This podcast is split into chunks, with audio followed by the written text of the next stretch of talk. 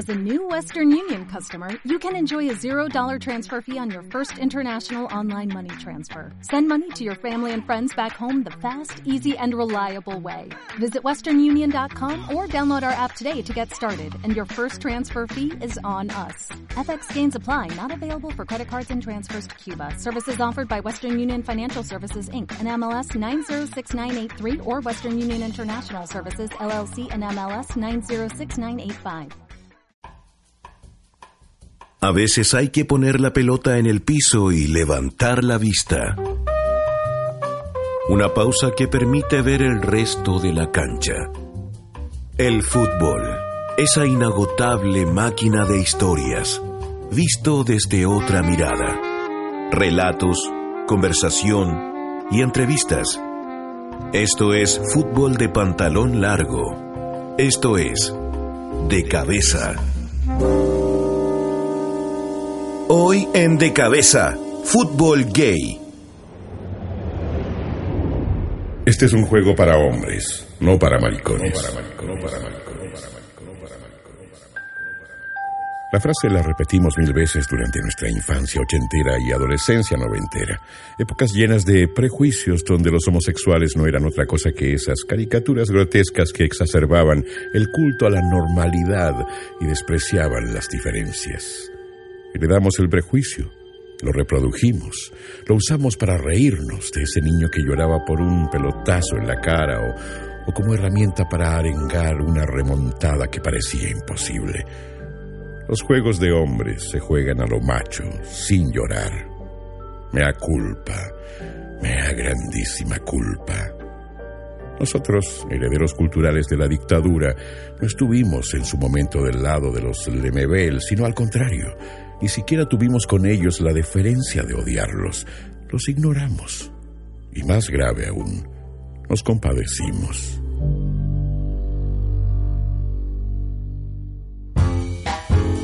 En De Cabeza, Fashanu, una vida entre titulares por Sergio Montes.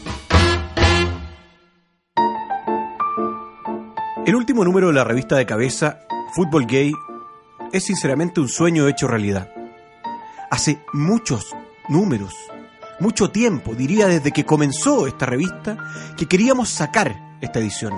Queríamos poner sobre el tapete el tema tabú en el fútbol de la homosexualidad. Y sin embargo, no fue hasta recién, hace pocos meses atrás, que nos sentimos preparados para sacar un número de esta naturaleza, con lo delicado del tema, con los callos que sabíamos que íbamos a pisar. Y una vez que decidimos salir con el número, y me impuse el deber de escribir una nota para el mismo, que tenga relación con el tema central, me puse a investigar. Comprenderán que no fue nada fácil. No hay muchos casos de futbolistas que hayan salido del closet, de futbolistas hombres que se hayan declarado homosexuales. Hay decenas de casos de mujeres, pero en el fútbol de hombres casi no conocemos. E investigando llegué a conocer el caso de Justin Fashion, un futbolista inglés que tiene una historia fascinante. Por allá, por comienzos de los años 80, Justin Fashion era el jugador que destacaba en el Norwich City, de la Premier League, en ese entonces primera división inglesa. Era la gran promesa, diría, del fútbol inglés. A tal punto era así que Justin Fashanu fue el primer jugador de color por el que se pagó más de un millón de libras en su traspaso.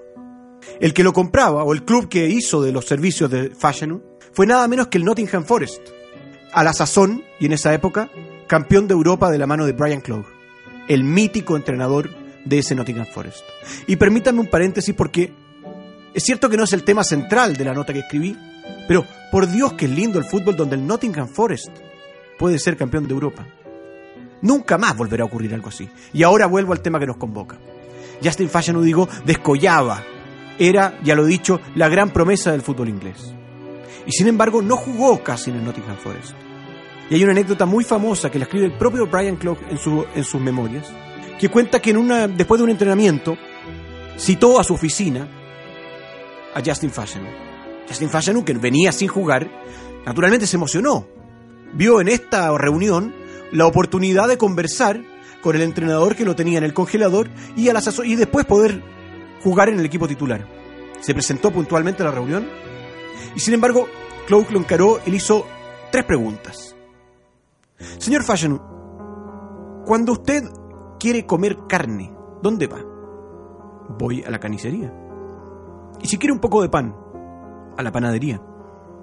Y me puede decir que diantres, y no lo dijo en diantres, pero yo soy muy respetuoso de esta radio, ¿va a ser usted a esos clubes de maricones? En mi equipo juegan futbolistas hombres. Piense bien su respuesta y vuelva cuando la tenga lista. Naturalmente, Fashanu no volvió a jugar en el equipo del Nottingham Forest. Fue traspasado a un precio vil al año siguiente. Lo que sí siguió haciendo fue frecuentando clubes gay. Porque Fashanu, un secreto a voces en ese entonces, era un jugador homosexual. Y ahí pasó de club en club, cada vez bajando más de categoría, hasta que en una oportunidad, apretado por las deudas, las angustias, las culpas, le declaró a un tabloide sensacionalista de aquellos que abundan en Inglaterra, soy homosexual. Fue portada del diario The Sun. Ser homosexual en la Inglaterra de los años 80 carecía de cualquier glamour. Prueba de esto es que todos los homosexuales famosos ingleses se trasladaron a otros lugares, a otros países donde era mucho mejor acogido. Freddie Mercury, por ejemplo, se fue a Nueva York. Justin Fashanu vivía en la Inglaterra de Margaret Thatcher, con una vuelta muy fuerte de la ola conservadora. Después de esta declaración, fue declarado un paria por su propio hermano, que dijo públicamente que debió haberse abstenido de declarar sus, digamos, aficiones sexuales. Justin Fashanu siguió cayendo en su carrera futbolística, siguió agobiándose con deudas, siguió sufriendo y finalmente optó por irse a jugar a los Estados Unidos, a una liga que en ese entonces era semi-amateur.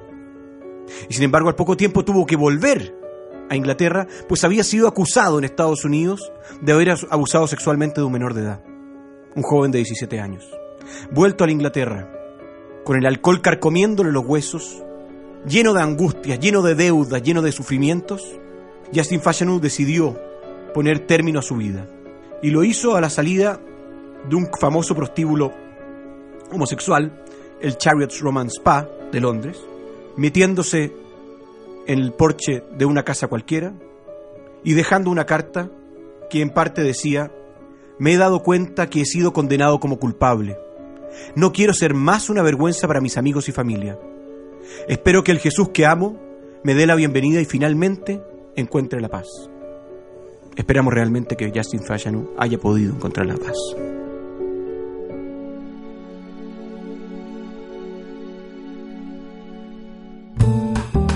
En De Cabeza, conversación en la redacción con Cristóbal Correa y Paulo Flores Salinas.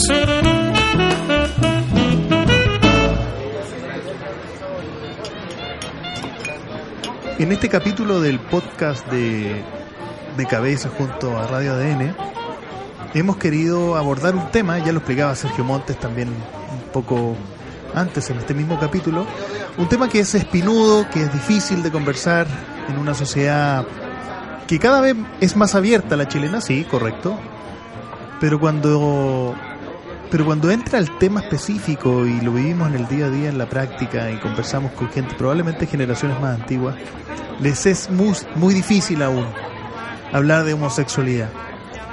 Y al parecer el fútbol es un reducto muy masculino todavía en Chile.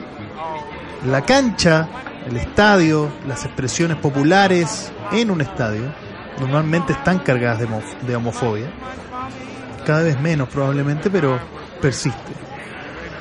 La edición que está hoy día disponible en el www.decabeza.cl es una edición que trae varias historias sobre fútbol y homosexualidad.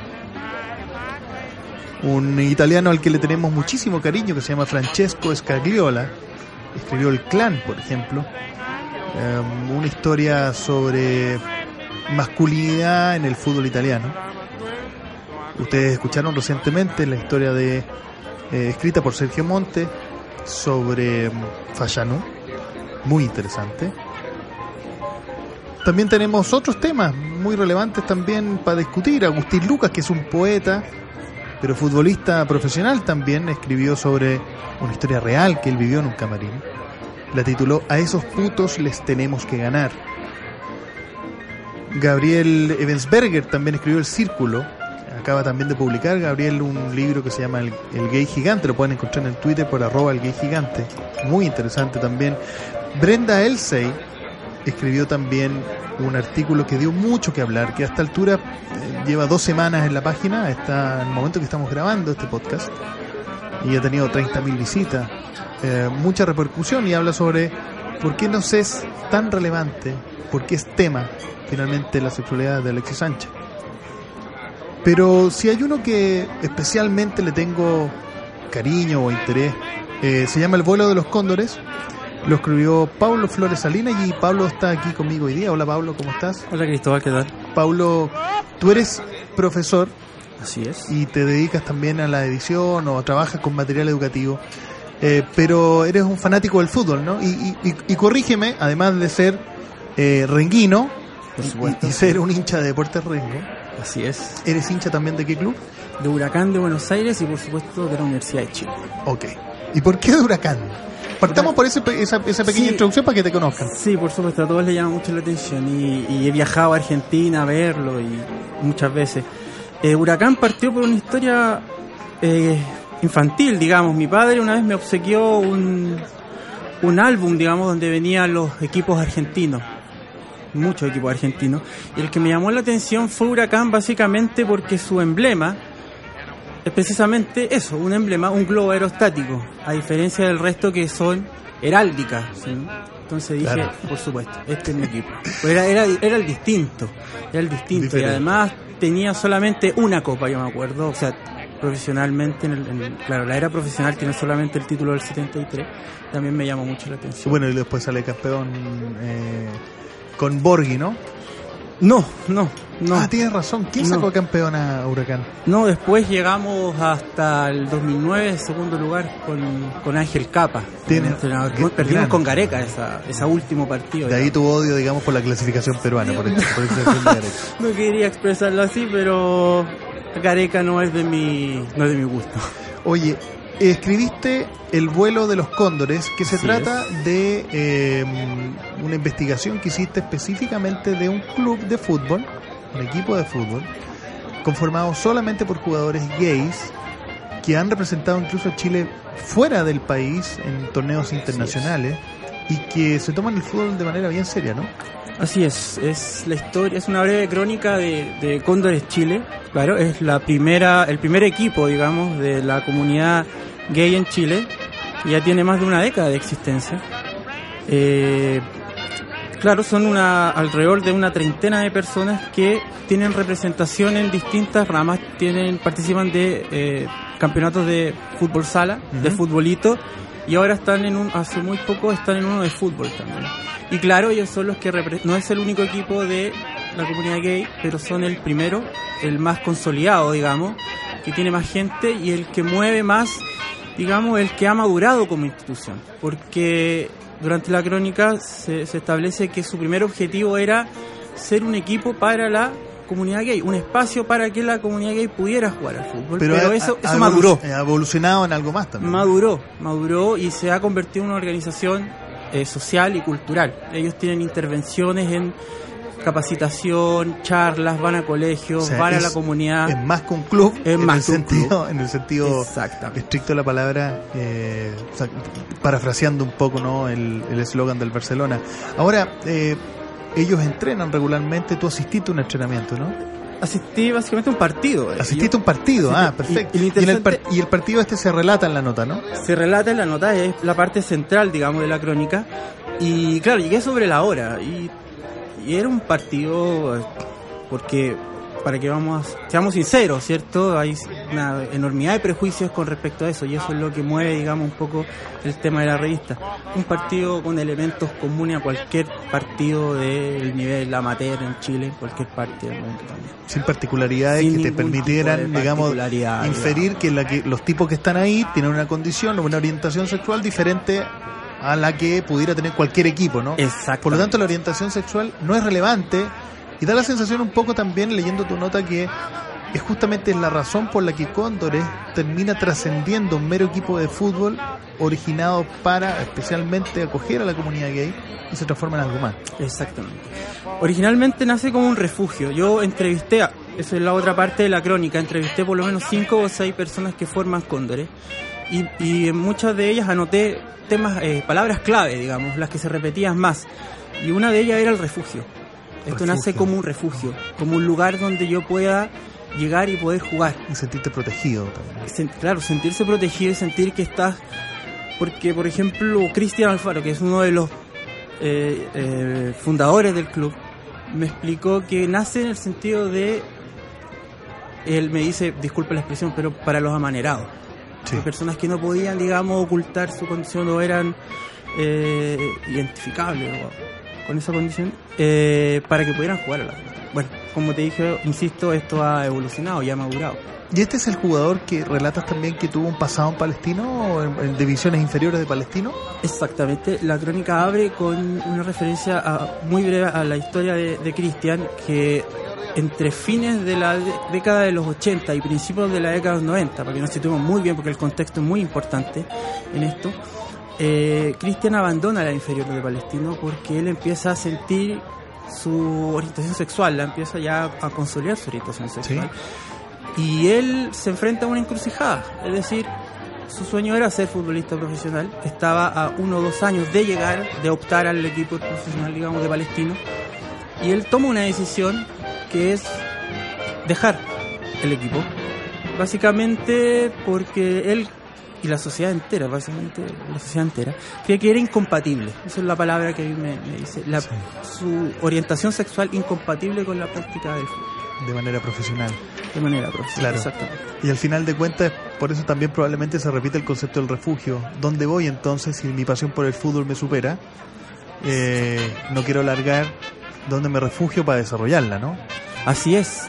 De hecho, él nunca abandona ese deseo de jugar fútbol. Y corre el año 2005-2006 cuando él con otro grupo de amigos funda Cóndores. Funda Cóndores para poder ir a representar a Chile y a la comunidad gay a un torneo internacional en Argentina, donde ya se tenía la experiencia de Dogos. Dogos de Argentina. Dogos, que es un equipo muy consolidado en Argentina de la comunidad de la comunidad gay en Argentina. De hecho, es la base de la selección argentina de fútbol gay que termina siendo campeón del mundo, ¿no? Exactamente. Y ellos a partir de esa primera experiencia se consolidan en términos de competencias. Empiezan a, a participar de muchas competencias y empiezan a adquirir ya eh, una cierta regularidad, ¿ya? Que los hace, digamos, tender más a la consolidación como institución. Eso es súper interesante. Y, y para terminar, Pablo, dada tu experiencia, dada esta interesante experiencia que tuviste, haciendo una nota para la revista que está publicada hoy día en el decabeza.cl, ¿qué crees tú que le falta al fútbol chileno finalmente para reconocer que en sus filas, en sus profesionales, perfectamente puede haber una persona de una orientación sexual diferente a la heterosexual? Yo creo que básicamente van en un buen camino. Eh, desde los años 90 en adelante la sociedad entera ha, ha experimentado este, esta lucha, esta lucha social de las minorías sexuales y quizás falta aún más visibilización, que es lo que nosotros, eh, digamos, hacemos con estos temas. Lo otro también es que la información está. Entonces los prejuicios no se justifican con la información. La información está presente. Tú no puedes tener prejuicios si es que está cada vez tenemos más información sobre esto. Ahora conocemos la experiencia de Cóndores, que no es la única, insisto, hay, hay otras instituciones. Y, y falta ese, ese esfuerzo para lograr, digamos, eh, la igualdad social y obviamente la profundización democrática, que es el tema, digamos, general. que, que en definitiva el tema de fondo y lo que tratamos de hacer en la revista de cabeza. Vayan al decabeza.cl, la nota de Pablo es muy interesante, existen otras también. Eh, fue una conversación muy interesante, gracias Pablo por venir, por estar con nosotros. Eh, y esto fue conversación en la redacción.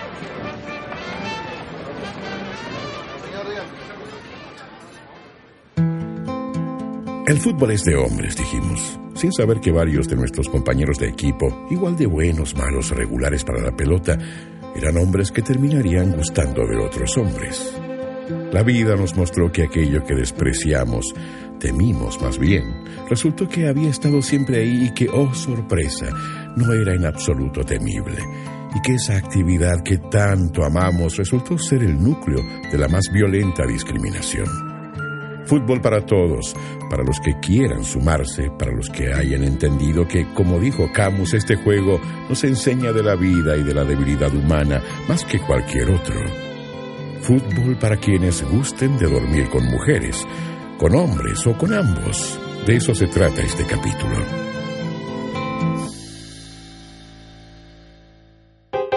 Ahora en De Cabeza, el once ideal, jugadores y el fútbol gay.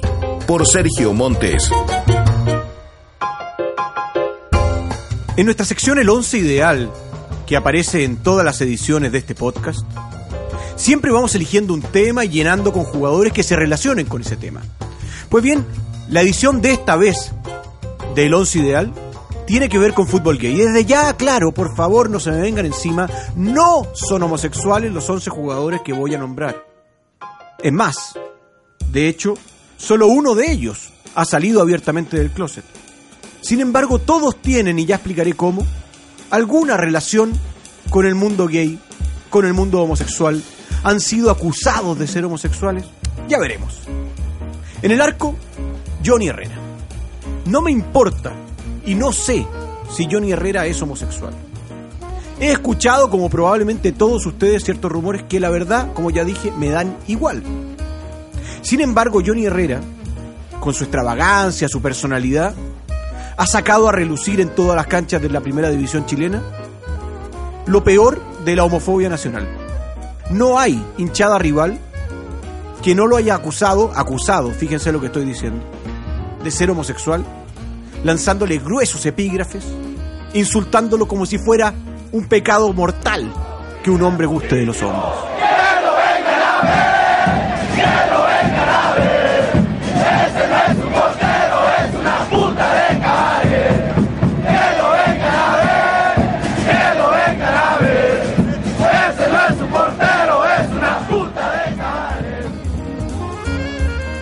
La defensa voy a parar una línea de tres en el centro de la cual voy a poner a Liam Davis. ¿Lo conocen?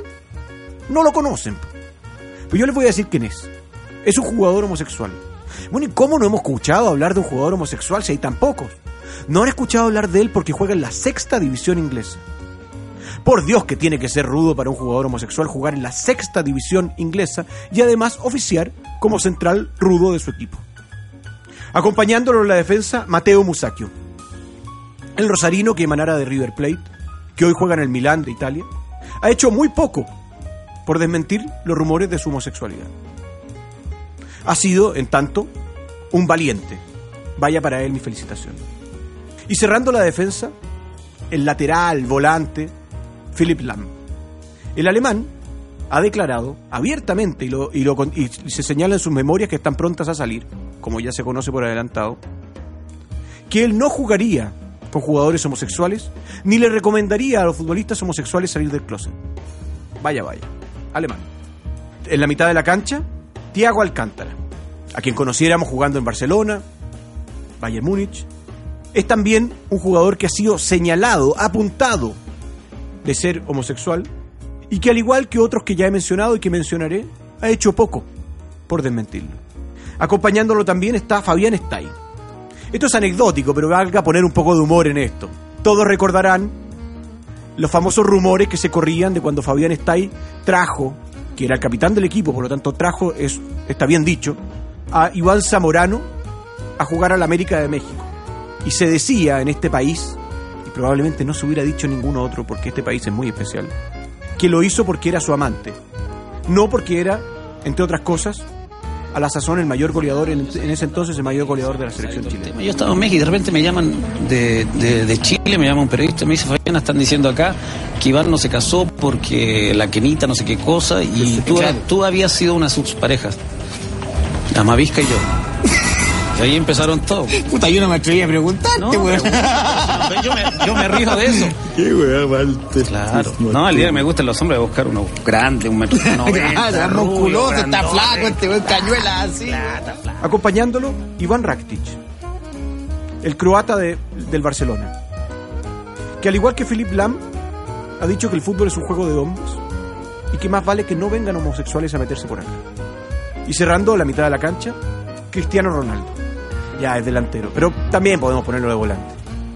Cristiano Ronaldo es una figura interesante porque cultiva, llamémoslo así, una estética homosexual y teje alrededor de sí mismo todo un misterio relacionado con su sexualidad, con hijos que son tenidos por otras madres, que no son de sus novias, con visitas a un amigo boxeador que vivía en Marruecos y a que gastaba todos los días, se tomaba un avión privado después del entrenamiento a visitarlo.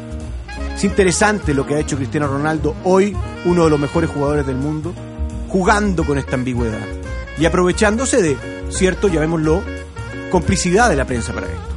En la delantera parto por Justin Fasciano. Ya hablé de Justin Fasciano en este programa. Justin Fasciano es una víctima.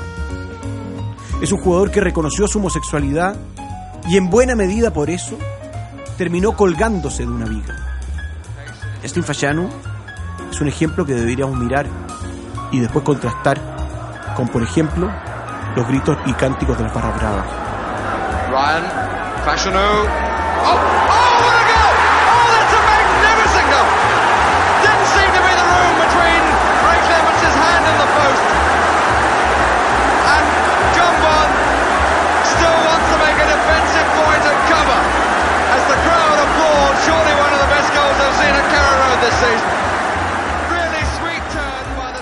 Justin Fasciano, Esteban Paredes, el bendito del área, otro que ha declarado sin tapujos que no concebiría jugar ni compartir camarín con un jugador homosexual. Y cerrando, Alexis Sánchez, nuestro propio Cristiano Ronaldo, nuestro propio jugador ambiguo, andrógino, que le gusta jugar con el misterio, que le gusta cultivar esta duda alrededor de él y que además, al aparecer con una novia recientemente, sacó a relucir, por medio del alivio de la sociedad chilena, la cara más homofóbica que tenemos. Ese es entonces mi once ideal de esta semana. En el arco Johnny Herrera, en la defensa Liam Davis, Mateo Musacchio y Philip Lam, en la mitad de la cancha Tiago Alcántara, Fabián Stay, Iván Rakitic y Cristiano Ronaldo, y en la delantera Justin Fashanu, Esteban Paredes y Alexis Sánchez. El once ideal por Sergio Montes.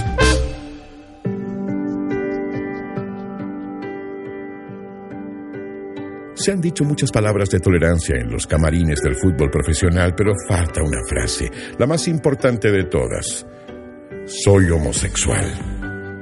No descansaremos en pleno siglo XXI hasta que los jugadores se atrevan a hacerlo, porque en eso también todos tenemos culpas. En no propiciar un espacio de aceptación, confianza y respeto que permita que esos jugadores profesionales que hoy militan en el fútbol chileno puedan un día ser quienes quieran ser. Ese día, y solo llegado ese día, podremos decir con propiedad que el fútbol es para todos. Si bien lo dije en broma, pero tampoco lo debía dicho, así que todos nos equivocamos, creo que hay que ser bien hombrecito para estar acá y, y- pedir la- las disculpas. Es el pitazo final. Caminamos hacia la puerta de salida. Las luces se apagan. Nos volveremos a encontrar aquí, donde las historias se multiplican en torno a una pelota de fútbol. Recuerda que estas y muchas otras historias puedes encontrarlas en www.decabeza.cl y en nuestras redes sociales de Facebook y Twitter. Encuéntranos en arroba revista de cabeza. Pronto nuevas historias. Realización Carlos González. Grabado en los estudios de Radio ADN. Esto fue De Cabeza. Fútbol, sociedad, política y cultura.